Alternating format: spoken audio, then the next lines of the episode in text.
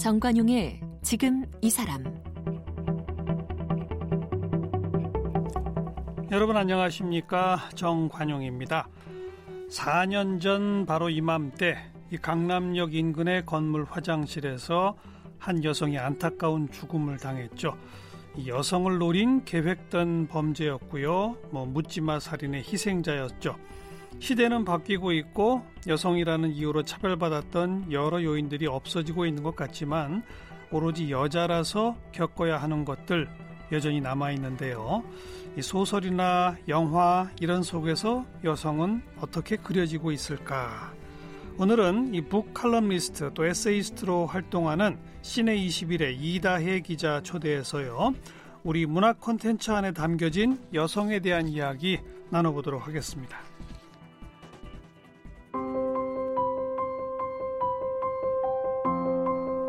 이다혜 기자는 글 읽기를 좋아해서 글쓰기를 시작했습니다. 한겨레 공채에 입사해서 영화 전문지 씨네21, 생활정보지 세븐데이즈, 월간 장르 문화 전문지 판타스틱에서 편집과 취재 기자로 활동했습니다. 현재 씨네21에서 편집팀장을 맡고 있습니다. 팟캐스트 이다혜의 21세기 씨네픽스를 진행 중입니다. 쓴 책으로는 어른이 되어 더 큰 혼란이 시작되었다. 출근길의 주문. 아침을 먹다가 생각한 것들. 이수정 이다예의 범죄 영화 프로파일 등이 있습니다. 네, 시내 21의 이다혜 기자 나오셨어요. 어서 오십시오. 네, 안녕하세요. 네, 최근에 이 범죄 영화 프로파일 7편에서 네. 오늘 이제 초대를 해봤는데 여기 보니까 우리 영화 그리고 외국 영화 네. 가릴 것 없이 쭉 다 이렇게 담아. 있더라고요. 네. 그러면 첫 번째 질문은 미국 영화건 유럽 영화건 한국 영화건 이런 특히 범죄 영화나 이런 데서 다루어지고 있는 여성의 모습은 똑같아요? 약간씩 차이는 있습니다. 어. 차이는 있지만 전반적으로 공통점은 있다는 거예요. 음. 일단 범죄 영화라는 장르를 생각을 해보시면 사건이 일어났기 때문에 영화가 전개되지 않습니까? 그렇죠. 네, 그래서 처음에 사건이 벌어지는데 많은 범죄물들에서 그 사건의 피해자는 여성인 경우가 굉장히 많고 그렇죠. 예, 그래서 일테면 영화 첫 장면에서 뭐 여자의 사체가 발견되면서 음. 시작된다든가 음. 근데 그 여자의 사체가 뭐 벌거벗겨진 채라든가 음. 이런 식의 설정이 낯설지가 않은 거예요. 맨날 보던 거죠. 정말 맨날 보던 거죠. 예, 예. 예. 심지어는 이게 영화가 아니라 드라마도 마찬가지입니다. 음. 그래서 일테면 누가 죽어서 이야기가 진행되는 많은 작품들에서 죽은 사람이 여성인 걸 보는 게 전혀 낯설지가 않다는 거예요. 음. 그럼 왜 이런가? 음. 그러면 현실이 그렇기 때문이다라는 얘기가 금방 돌아오거든요. 그렇죠. 네. 근데 그렇죠. 그래서 현실은 왜 그렇게 되었는가? 어. 이렇게 한 가지씩 한 가지씩 질문을 해나가면서 어. 영화에 대한 이야기를 하게 되었고요. 아무래도 범죄 영화가 이런 성차의 음. 뭐 재현 이런 것들을 굉장히 많이 보여주고 있기 때문에 범죄 영화를 중심으로 해서 예, 이야기를 하게 예. 되었습니다. 아니 실제로 통계를 내보면 범죄자 특히 강력 범죄자는 남성의 비율이 압도적이죠. 네. 또 강력 범죄의 피해자는 여성의 비율이 네, 압도적입니까? 맞습니다. 제가 최근에 이제 범죄 심리학자 이수정 교수님하고 음. 이 책을 같이 쓰기도 했고 최근에 인터뷰도 진행을 했었거든요. 근데 어, 강력 범죄 피해자의 80% 이상이 여성이라고 말씀하시더라고요. 그래요. 예. 그렇기 때문에 이게 실제 상황도 그렇고 음. 영화 속에서 보여지는 것 역시 비슷하다고 볼 수도 있을 텐데 음. 문제는 어떤 게 먼저인가를 얘기하기가 어려울 정도로 음. 그 전체가 어떻게 보면 여성을 어떻게 다루어야 하는가, 어떻게 대해야 하는가, 음. 동료 시민으로 보고 있는가, 아니면은 이런 이야기의 소재 혹은 뉴스의 자극적인 이야기감으로 소비하는 거 아닌가라는 질문들과 맞닿아 있다는 거죠. 영화에서 유독 여성들을 피해자로 다루다 보니 현실이 그렇게 됐다? 그건 아니겠죠. 그건 아니겠죠. 그죠? 오히려 그 반대쪽에 맞겠죠. 예. 어. 그러니까 이 범죄 영화 이야기를 처음엔 하자고 시작을 했던 거예요. 예, 그래서 범죄 예. 영화에 대해서 얘기를 하면서 그 중에서 당연히 이제 범죄 영화 이야기를 하다 보면 우리가 제일 궁금한 건 아마 어떻게 하면 피해자가 되지 않을 수 있는가? 음. 어떻게 하면 내가 당할 수 있는, 겪을 수 있는 범죄 피해로부터 멀어질 수 있는가를 생각하게 되는데 문제는 그 얘기를 하다 보니까 여성들은 너무 조심할 게 많은 거죠. 그렇죠. 그리고 여성들에게는 항상 조심하라고 얘기를 하지만 음. 아까 말씀하신 것처럼 피해를 당하는 사람이 여성이 많고 가해를 하는 쪽에 남성이 많다고 하면 누구에게 조심하라고 할 것인가? 음. 라는 근본적인 질문을 해야 된다는 거예요. 아마 지금 엠번방 관련해서 그렇죠. 매일매일 뉴스가 나오고 있습니다만 이런 것도 한번 뉴스를 가만히 보시면 그럼 누가 교육을 받아야 되고 음. 누가 조심해야 할 음. 것인가라는 음. 질문을 우리 사회가 한번 던져볼 시점이 되지 않았을까? 맞아요. 지금까지와는 달라져야 된다는 거예요. 네. 아주 어린 나이 초등학교 저학년부터 여성 남성 할 거 없이 성평등 교육으로서의 또 상호 소통 교육으로서의 성교육. 네. 이게 돼야 되는 거 아닙니까? 이게 너무 중요한데. 그러니까요. 예, 지금 말씀하신 게 지금 한국 사회에서 가장 중요한 필요한 음. 것이 아닌가 생각을 하고 있거든요. 어떻게 보면 한국 사회에서 제가 성장할 때도 생각을 해보면 어렸을 때 뭐 성교육이라든가 아니면은 뭐 어떻게 달라요? 뭐 여자랑 남자랑 어떻게 다른가요? 이런 거를 이제 물어보면 어른들이 항상 곤란한 표정을 했던 게 기억이 나요. 예, 예. 그 다음에 곤란한 표정을 보고 나서는 묻지 않아야 되는 것, 이야기하지 않는 게 좋은 것처럼 이야기를 하고 이다혜, 이다혜 네. 기자가 어려서 학교 다닐 때는 그래도 그런 성교육 시간이 있었어요? 있었죠. 있었 있긴 했습니다. 어, 네. 제가 다닐 때는 아예 없었어요. 그렇죠. 그러니까 애초에 생긴 것도 얼마 안 됐어요. 예, 예. 근데 그런 거에 더해서 있다고 해도 또 불편한 것들을 다 피하고 싶어 하고 예. 예. 그러다 보니까 많은 경우는 직접 공부를 한다는 거죠. 그 음. 여기서 직접이라는 것은 무엇이냐? 지금 아마 왜 디지털 네이티브라는 표현을 쓰지 않습니까? 그렇죠. 그렇죠. 태어나면서부터 이런 스마트 기기를 손에 익힌 이런 세대들에게는 부모의 가르침이 없이도 네. 직접 네. 조작해서 찾아갈 수 있는 영상 정보 같은 것들이 있는데 다 그게 왜곡되고 부정적이죠. 네, 그렇죠. 그러니까요. 결국은 그러면 누군가는 어디선가는 이런 그냥 그냥 자연스럽게 뒀을 때 갈 수 있는 방향으로부터 음. 다음 세대를 다시 교육하는 일을 맡아야 되는 거 아닌가라는 생각이 들죠. 우리 그 교육 이야기는 이제 마지막에 결론 삼아 하도록 네. 하고 이 책을 펼쳐보니까 제 1부가 왜 피해자가 집을 나가야 하는가? 네. 가정 폭력 문제. 여기 이제 가스 등 뭐 적과의 동침 네. 이런 영화들이 다뤄졌네요. 어, 가정 폭력 피해자들이 집을 나와서 가는 곳이 보통 이제 그런 쉼터 그렇죠. 이런 것들이 있지 않습니까? 음. 근데 이제 저도 이, 이 수정 이다의 범죄영화 프로파일이라고 하는 책이 관련된 방송을 엮어서 만들었단 말이죠. 근데 이제 범죄 심리학자 이수정 교수님하고 같이 얘기를 하다 보니까 저는 당연히 그동안 제가 봐왔던 이런 많은 뭐 사회적인 문제가 됐던 가정폭력 케이스에서 음. 피해자가 집을 나와서 쉼터에 가는 게 당연하다고 생각해 왔던 거예요. 예. 네. 하지만 이제 이수정 교수님 말로는 왜 그렇게 하, 해야 하는가? 그렇죠. 예, 가해자가 나와서 그렇죠. 다른 곳에 거주하는 게 맞는 것이지. 그렇죠. 지금 피해자가 일단 신체적인 피해를 복구할 수 있는 여력도 없는 상황에서 네. 심지어는 아이들을 데리고 나와서 어딘가에 음. 가 있어야 된다. 음. 이런 인식부터 바꾸어야 한다는 거예요. 가해자가 딴 데 가서 교육받고 와야죠. 네, 정말 그런 작업이 바뀌어서 와야죠. 네. 바뀌기 전에는 못 오게 해야죠. 정말 그렇습니다. 근데 어. 지금 까지는 그렇지가 않죠. 근데 영화에서는 영화에서도 비슷합니다. 가정 폭력 그냥 어쩔 수 없이 같이 살면서 계속 당하는 폭력의 반복 이렇게 계속 그려지죠. 계속 그려지는 편이고요. 음. 지금 언급하신 적과용침 같은 경우는 계속해서 가정 폭력에 시달리던 아내가 죽은 척을 하고 도망가 있는 음. 상황인 거예요. 음. 근데 문제는 그 도망가 있는 곳까지 찾아내고 맞아요. 쫓아간단 말이죠. 맞아요. 그리고 이제 가스등이라고 하는 영화는 이제 흔히 얘기하는 요즘 많이 쓰이는 가스라이팅이라는 표현이 있습니다. 음. 이 가스라이팅이라는 표현은 육체적인, 그러니까 신체적인 폭력을 동반하지 않는다고 해도 장기간에 걸쳐서 일종의 세뇌를 하는 거예요. 음. 그래서 상대방의 말을 듣게끔 하는 겁니다. 예를 들어서 그 가스등이라는 영화에서는 어떤 일이 벌어지냐면 이제 집에 불이 약간 이 가스등을 그때는 쓰고 음. 있던 음. 시기였는데 어, 등이 어두워진단 말이에요. 그래서 어, 등이 왜 어두워졌지라고 하면 집안 식구들이 모두 다 아닙니다. 등이 어두워지지 않았는데 음. 뭔가 기분이 그러신가 봐요. 음음. 그러니까 사실 본인의 자, 지각 능력조차 의심하게 되면 자기가 내리는 결정을 다 남한테 위탁하게 된다는 거죠.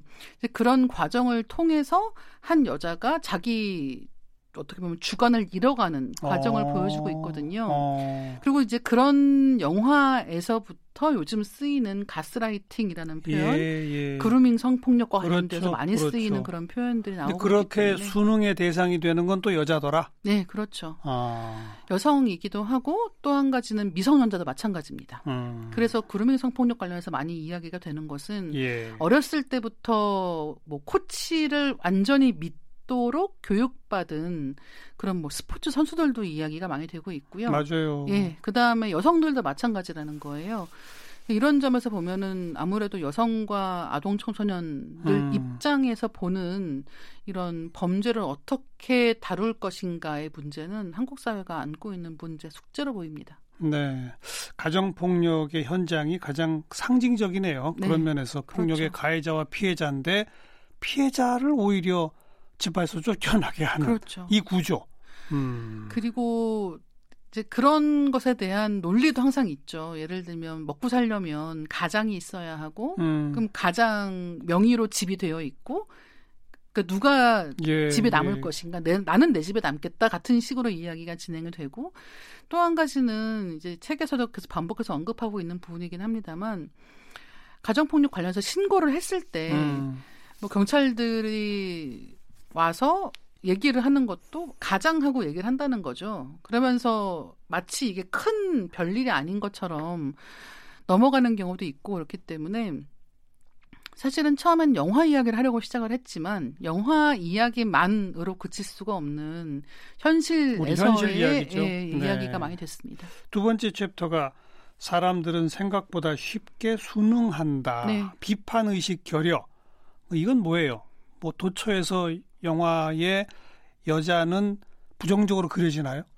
그런 거는 너무너무 흔하죠. 그래요? 네. 그리고 일단은 이제 예를 들어서 10대 어, 소년들끼리 응. 서로 이제 막 말다툼을 하거나 아니면 놀고 있을 때도 마찬가지입니다. 재밌게 놀고 있는 때에도 서로 욕을 많이 섞어서 이야기를 예, 하셨습니까? 예, 예. 근데 그런 것들 중에서 여성 비하적인 욕을 굉장히 많이 쓴단 말이에요. 더 많아요? 훨씬 더 많이 쓰죠. 어... 그리고 예를 들어서 제가 어렸을 때도 그랬는데 뭐 너네 엄마는 어떻고 이런 어... 식으로 상대방한테 뭔가 욕설을 하기 위해서 음... 사용하는 어휘들 자체가 굉장히 여성 혐오적인 것들이 많다는 거예요. 근데 예를 들어서 이제 그런 얘기도 있거든요. 한자를 보시면 계집 여자가 쓰이는 한자들은 다 부정적인 한자들이 많단 말이에요. 그런가요? 네, 한번 찾아보시면 예를 들어서 깜짝 놀랄 어떤, 정도로 거죠? 무슨 뭐 혐오하고 질투하고 아. 이런 식의 한자들의 계집 여반이 많이 쓰입니다. 아 그러네요. 예. 오. 근데 한두 가지가 아닌 거예요. 근데 이런 음. 것들이 우리는 그냥 그렇지라고 생각하고 그동안 살아왔지만 음. 돌아보면 언어라는 건 결국은 사람의 사고를 지배하죠. 예, 지배하죠. 어. 그리고 규정 짓고 틀을 만든단 말이에요. 근데 그런 하나하나의 것들, 게다가 뭐 계집 여자 같은 경우는 여자가 다리를 다섯 곳이 모으고 앉아 있는 모습을 음. 애초에 형상화한 거지 않습니까? 근데 이런 것들이 그냥 모두 다 교육 안에서 맞아요. 수능하면서 배워온 것들이라는 거예요. 남존여비. 네, 그렇죠. 그것이 한자에 그대로 들어가 있네요. 그렇죠. 어. 그러니까 우리가 배워왔던 것들에도 한번 질문을 해봐야 된다. 한자는 동양 문화권인데 네. 서양도 다르지 않네요. 어찌 보면 다르지 않죠. 왜냐하면 옛날부터 마녀. 네. 그죠. 맞아요. 마녀 사냥 같은 어. 경우가 대표적입니다. 마녀 사냥도 이제 그때 당시의 상황들을 보시면 그 마녀로 지목받은 사람들은 누구냐는 거예요. 보통 남편이 없는 여자들이었습니다. 아. 그리고 이제 독일 같은 경우는 마녀 사냥으로 지목을 하면, 그러니까 제가 누군가를 마녀라고 지목하잖아요. 음. 그럼 신고한 제가 그 사람의 재산을 가져가는. 그러면은 사실 마녀인지 아닌지를 확인할 필요도 없는 거죠. 예, 예. 그러면 예. 그때 가장 공격하기가 좋은 것은 보호자인 남편이 없는 혼자 사는 음, 여자들. 이를테면 남편과 사별했다든가 결혼하지 않고 살고 있다든가 그런 경우에는 훨씬 더 이런 마녀로 몰리기가 좋은 음. 상황이었다는 거죠. 그러니까 이런 거는 이를테면 뭐 어느 나라는 괜찮아. 이렇게 단순하게 얘기할 수 없다는 아니네요. 거예요. 동서양 막론하고 제가 정말 좋아하는 카잔차키스의 그 그리스인 조르바라는 아, 그렇죠. 책도 네. 제가 꼼꼼히 다시 보니까 엄청나게 여성 비하적인 소설이더라고요. 그렇죠. 사실 그리스인 조르바 저도 굉장히 좋아했던 음. 작품입니다만 말씀하신 것처럼 굿하는 거예요. 그러니까. 그러니까 일테면은 너무 당연시해요. 네. 인류 인류 어떤 인간으로서의 여성이 아니라 예, 여성이 아니라 음. 그러니까 인간을 상정할 때 남성만 상정하는 경우도 꽤 많다는 겁니다. 네. 그리고 그리스인 졸업바가 굉장히 멋진 작품이다라고 얘기를 했을 때 이제 그런 여성 비하적인 것을 어느 정도 무감하거나 눈을 음. 감고 있다면 보이지 않던 것들이 음. 한번 눈을 뜨고 보기 시작하면 너무 많이 등장하는 맞아요. 거예요. 네. 예. 그 다음 세 번째 챕터가 이 문제가 곧 내 문제일 수 있다는 연대 의식. 그러면서 살인의 추억을 여기서 다뤘어요. 네. 또 걸캅스를 다뤘고. 그렇죠. 이 살인의 추억과 걸캅스는 좀 상반되는 거 아닌가요? 일단 둘 다 어느 정도 실제 사건과는 연관성이 음. 있다라고 보시면 좋을 것 같고요. 실제 사건이라고 하는 것들 중에서 뭐 둘 다 연쇄적인 범죄들이죠. 걸캅스 같은 경우는 이제 불법 촬영물로 인한 피해들. 음. 그다음에 살인의 추억은 뭐 잘 알고 계시겠지만 예, 화성 연쇄 살인 사건.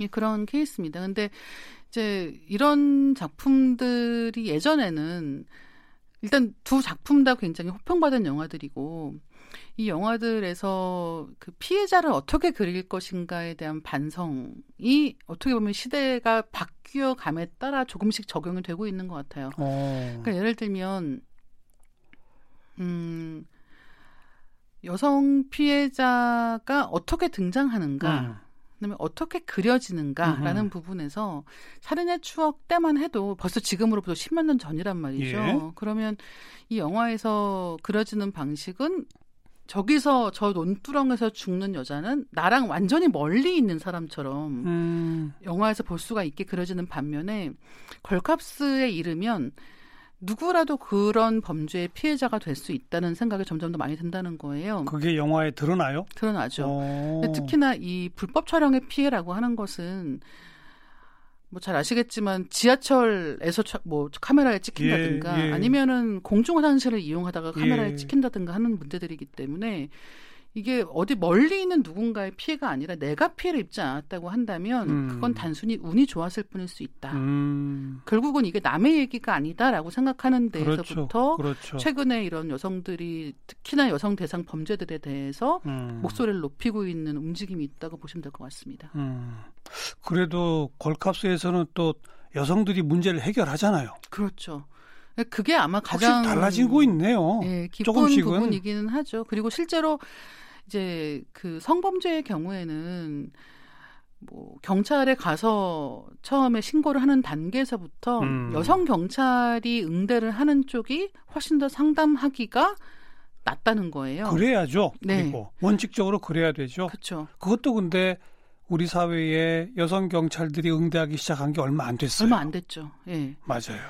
그러니까 몇 번씩 자기의 진술을 반복해서 음. 이제 해야 되는 상황에서 음. 다른 것도 아니고 굉장히 이런 성적이고 남 세상 사람들이 예. 색안경을 끼고 보는 이런 식의 예. 피해에 대해서 몇 번씩 자기의 피해를 반복 진술하고 심지어 그 이야기를 듣는 사람이 남성일 경우에 음. 수사 과정에서부터 더 수치심을 느끼는 경우도 많다는 거예요. 그래서 네. 말씀하신 것처럼 걸캅스 같은 경우는 이게 여성들이 당하는 범죄 이야기이기도 하지만 음. 이 영화는 여성들이 사건을 해결하는 이야기이기도 그러니까요. 하기 때문에 음. 특히나 여성 관객들에게는 호응이 좋았죠. 음. 살인의 추억은 워낙 오래된 영화긴 하지만 다루고 있는 주제 자체가 화성 연쇄 여성 살해 사건이잖아요. 그렇죠. 예. 어쩔 수 없는 거 아닌가요? 그 영화에서는? 그 영화에서는 어쩔 수 없는 부분이 분명히 있겠죠. 어. 근데 이제 그러니까 여성 실제 사건을 영화화하는 과정에서 예, 예. 당연히 그런 재현들이 들어가는 건 어쩔 수가 없을 겁니다. 근데 영화를 다시 보시면 예를 들어서 겨, 경찰들끼리 나누는 대화라든가, 아. 예.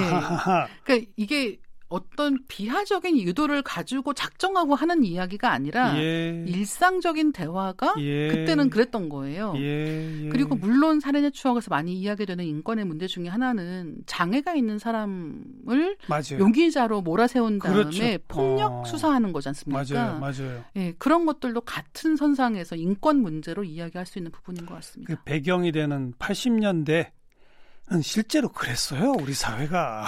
그렇죠. 그래서 아마도 영화 속에서 나오는 이야기들이 음. 지금 보면은 아 요즘은 저런 경찰이 어디 있어라고 생각이 되지만 그 시기에는 사실 그게 굉장히 문제였기 때문에 뭐 군합발로 걷어차고 굶기고 거꾸로 매달고 그렇죠. 뭐 그래서 그냥 진술만 받아내면 그러니까 된다는 식으로 수사가 그냥 버젓하게 행해지고 맞습니다. 방금 말씀하신 것처럼 장애인은 특히 더 그렇죠. 심하게 자기를 방어할 능력이 그렇죠. 없는 사람들이라고 하면 더더욱 그런 피해 노출되기가 쉬웠고요. 그리고 여성 아유 정말 그냥 인간으로 잘 대접 안 했고 그러니까요. 그런 거죠. 예. 어. 지금 말씀하신 게 정말 맞거든요. 그 예전에는 그 여성을 영화 속에서 보여주는 방식이 애초에 달랐다는 거예요. 음. 남자를 보여주는 방식하고는 굉장히 많이 다르고 예를 들면 남자들끼리 나오는 성장담 같은 것들은 많이 있거든요. 예, 예. 근데 여자들끼리 나오는 성장담 자체가 많이 만들어지지가 않습니다. 다 최근 영화들이에요. 다 최근 영화들이에요. 예. 그러니까 어떻게 보면 이게 인식이 바뀌고 있는 게 지금 영화판에 반영이 되고 있는 그렇죠. 상황이기는 한 거죠. 그 살인의 추억 영화 얘기 한 김에 같은 봉준호 감독의 최근 기생충. 네. 이것도 이 책에서 다뤘네요. 이거는 네, 이제 계층, 계층 문제를 가지고 다뤘어요. 네. 어떻게 한 거예요? 아무래도 기생충이라고 하는 영화가 국제적인 관심을 끈 이유 중에 하나는 빈부격차랑 관련된 이슈가 있지 않습니까? 음. 그러면 그 빈부격차가 어떻게 영화 속에서 표현되는가와 관련된 이야기를 이제 주로 했고요. 하지만 그것도 마찬가지로 이제 굉장히 생각해보면 재밌는 포인트가 있는 게 이수정 박사님이 원래 이제 심리학을 하신 분이기 때문에 할 수 있는 이야기이긴 했습니다만 보통 이 영화든 현실이든 가족의 경제적인 문제가 굉장히 심각할 때는 예. 가족이 화합하기보다는 갈등하죠. 네, 갈등하는 어. 경우가 많아요. 근데 기생충을 보시면 가난한 쪽 의 가족이 굉장히 단합력이 좋습니다. 송강원의 가족이. 예, 맞습니다. 예, 예. 예. 그러면 왜 그렇게 설정을 했을까? 실제로도 그렇게 되는 게 가능할까? 음. 일테면 그렇게 경제적으로 어려운 상황에 있는 가족이 똘똘 뭉쳐서 음. 서로 믿고 유지해서 아예 다른 집에 가서 일을 하는 것이 범죄처럼 예, 음. 하는 게 가능할까 같은 질문들을 던졌던 거고요. 이 경우에는 특별하게 뭐 여성 비하적인 표현이 문제가 되었다라고 뭐 말을 할 수는 없지만 마찬가지로 이제 영화 속에서 그러면 누가 죽는가? 음. 누가 죽고 누가 살아남는가 음흠. 같은 질문들을 던진 부분이 아마도 이제 다른 맥락들과 겹치는 게 있겠죠. 그러니까 예를 들면 송강호 씨 가족 중에서 죽는 사람은 딸이거든요. 그렇죠. 네. 딸은 죽고 아들은 남아서 어. 아버지를 구, 구조하려고 하는 어. 그 마지막 이제 예, 엔딩까지 예. 가게 되는데 예. 이제 그런 설정도 잠깐씩 언급을 하고 있습니다. 음. 우리 뭐 교과서에서도 남녀의 차별적 이런 것들이 많이 여전히 드러나더라. 네. 뭐, 여 직업에 대한 어떤 기술이나 또 남녀의 복장에 대한 기술이나 등등에서도 여전히 차별적이더라. 뭐 이런 고발들은 최근에 좀 이렇게 쭉 나왔었는데 네. 우리가 그냥 익히 즐겁게 보는 영화 속에 이런 요소들이 들어 있다는 걸 이제 고발한 거 아니겠어요? 그렇죠. 어, 얼마 전에 개봉한 영화들 중에 한국 영화입니다. 이, 영, 이 영화는 한국 영화 중에 한 편은 거기 이제 영화 끝난 다음에 크레딧이 올라가잖아요. 음. 근데 크레딧이 올라가면 이제 배역 이름하고 배우 이름이 실립니다. 예. 근데 거길 보면 엑스트라들은 뭐 행인 1, 행인 2 이렇게 쓰죠. 음. 근데 이제 어떤 영화는 거기 보시면 여자 시체 1, 여자 시체 2, 음. 여자 시체만 7명인가 8명이 나오는 거예요. 음. 그러니까 일테면 여자가 영화에 나올 때는 대체로 중요한 배역이 아니고 음. 누군가의 아내거나 음. 엄마거나 딸이거나 시체가 되는 거예요. 음. 이런 식의 반복되는 재현에 왜 문제가 있다는 생각을 하지 않는가라는 음.